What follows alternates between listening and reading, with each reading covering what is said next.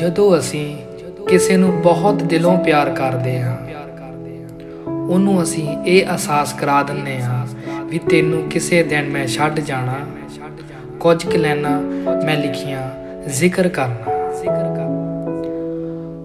ਮੈਂ ਥੱਕ ਗਿਆ ਹਾਂ ਮੁੱਦਤਾਂ ਤੋਂ, ਇੱਕ ਹੀ ਲਫ਼ਜ਼ ਬੋਲ ਬੋਲ ਕੇ ਕਿ ਮੈਂ ਨਹੀਂ ਰਹਿ ਸਕਦਾ ਤੇਰੇ ਬਿਨਾ, ਤੂੰ ਰਹਿ ਲੇਂਗੀ ਪਰ ਮੈਂ ਨਹੀਂ। ਜੇ ਤੇਰਾ ਜ਼ਿਕਰ ਨਾ ਹੋਵੇ ਮੇਰੀ ਕਿਸੇ ਗੱਲ 'ਚ, ਤਾਂ ਮੈਨੂੰ ਉਹ ਗੱਲ ਅਧੂਰੀ ਲੱਗਦੀ ਏ। ਉਹ ਜ਼ਿੰਦਗੀ ਦੀ ਮੈਂ ਗੱਲ ਕੀ ਕਰਾਂ?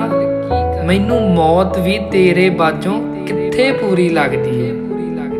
ਮੇਰੇ ਦਿਲ ਦੀ ਆਵਾਜ਼ ਕਿਉਂ ਨਹੀਂ ਤੇਰੇ ਕੰਨਾਂ ਤੱਕ ਪਹੁੰਚਦੀ?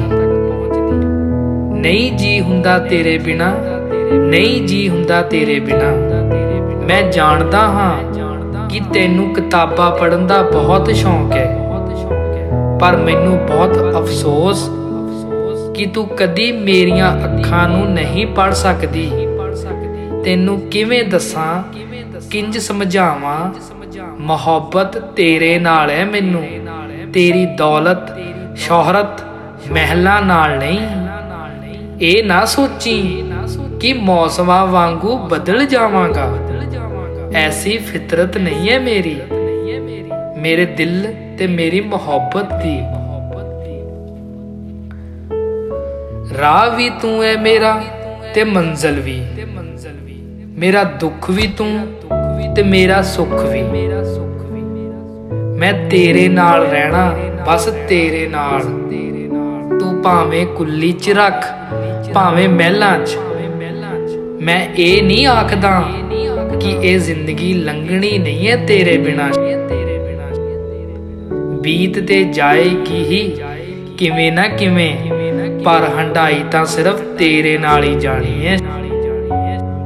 ਜਿਵੇਂ ਅੱਗ ਤੇ ਬਣੀ ਰੋਟੀ ਮਹਕਮਲ ਨਹੀਂ ਹੋ ਪਾਉਂਦੀ, ਬਸ ਉਸ ਤਰ੍ਹਾਂ ਹੀ ਮੈਂ ਸ਼ਰਨ, ਤੂੰ ਰੋਟੀ ਏ ਤੇ ਮੈਂ ਅੱਗ ਤੇ ਬਿਨ ਤੇਰੇ, ਮੈਂ ਮੁਕੰਮਲ ਨਹੀਂ ਹੋ ਸਕਦਾ ਸੇਖੋ। ਸਬਰ ਦੇ ਘੇਰੇ 'ਚ ਬੈਠਾ ਹਾਂ ਮੈਂ ਤੇ ਦਿਲ ਨੂੰ ਇਹੀ ਆਖ ਕੇ ਦਿਲਾਸਾ ਦਿੰਦਾ ਹਾਂ ਕਿ ਇੰਤਜ਼ਾਰ ਕਦੀ ਤਾਂ ਖਤਮ ਹੋਵੇਗਾ। ਇਹ ਅਮਰ ਤਾਂ ਨਹੀਂ ਹੁੰਦਾ। ਖਤਮ ਹੋਵੇਗਾ। ਇਹ ਚੰਦਰਾ ਇੰਤਜ਼ਾਰ। ਉਸ ਨੂੰ ਅਹਿਸਾਸ ਹੋਣਾ ਮਗਰੋਂ ਉਸ ਦੇ ਆਉਣ ਤੋਂ ਬਾਅਦ ਜਾਂ ਤੇਰੇ ਗੁਰਜੀਤ ਦੇ ਸਿਵਿਆਂ 'ਚ ਸਵਾਹ ਹੋਣ ਤੋਂ ਬਾਅਦ ਉਸ ਦਿਨ ਖਤਮ ਹੋਵੇਗਾ। ਇਹ ਮੇਰਾ ਚੰਦਰਾ ਇੰਤਜ਼ਾਰ। ਧੰਨਵਾਦ ਤੇਰਾ ਗੁਰਜੀਤ।